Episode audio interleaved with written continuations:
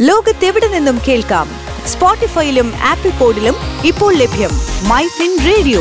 മണിക്കെലക്കം കേൾക്കാം. ദേശാന്തര വാർത്തകളിലേക്ക് സ്വാഗതം. ഞാൻ സാന്ദ്ര പാലാട്ട്.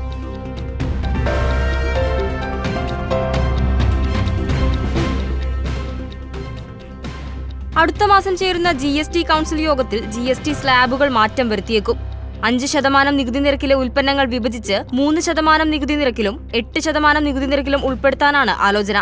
അഞ്ച് ശതമാനം നികുതി നിരക്കിന് കീഴിൽ വരുന്ന ഉൽപ്പന്നങ്ങളെ മൂന്ന് ശതമാനം എട്ട് ശതമാനം എന്നിങ്ങനെ വിഭജിക്കാനാണ് ജി എസ് ടി കൗൺസിലിന് മുൻപാകെ ശുപാർശ ചെയ്യുന്നത്.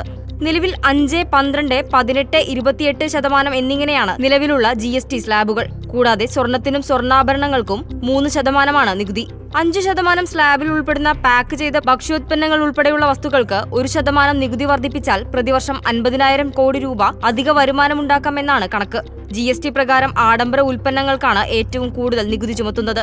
ആവശ്യ വസ്തുക്കൾ നികുതിരഹിതമോ ചെറിയ നികുതി ചുമത്തുന്നതോ ആണ്. രണ്ടായിരത്തി പതിനേഴ് ജൂലൈ ഒന്നിന് ജി എസ് ടി നടപ്പാക്കിയ സമയത്ത് രണ്ടായിരത്തി ഇരുപത്തിരണ്ട് ജൂൺ വരെ അഞ്ച് വർഷത്തേക്ക് സംസ്ഥാനങ്ങൾക്ക് നഷ്ടപരിഹാരം നൽകുമെന്ന് കേന്ദ്രം അറിയിച്ചിരുന്നു. ജി എസ് ടി നഷ്ടപരിഹാരം അഞ്ച് വർഷത്തിനപ്പുറം നീട്ടില്ലെന്ന നിലപാടിൽ കേന്ദ്രം ഉറച്ചു നിൽക്കുമ്പോൾ ഉയർന്ന നികുതികളിലൂടെ വരുമാനം കൂട്ടുക എന്നത് മാത്രമാണ് കൗൺസിലിന് മുന്നിലുള്ള ഏക വഴിയെന്ന് സംസ്ഥാനങ്ങൾ കരുതുന്നു.